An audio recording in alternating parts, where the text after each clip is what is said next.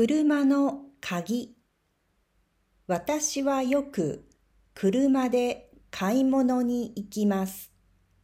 時々車で仕事に行きます。夫も車を使います。車は一台で鍵は二つです。私の鍵と夫の鍵です。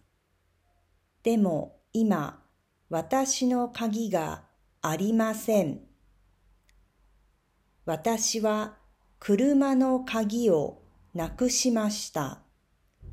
先週からずっと探してます。大きくて赤いキーホルダーがついているから目立ちます。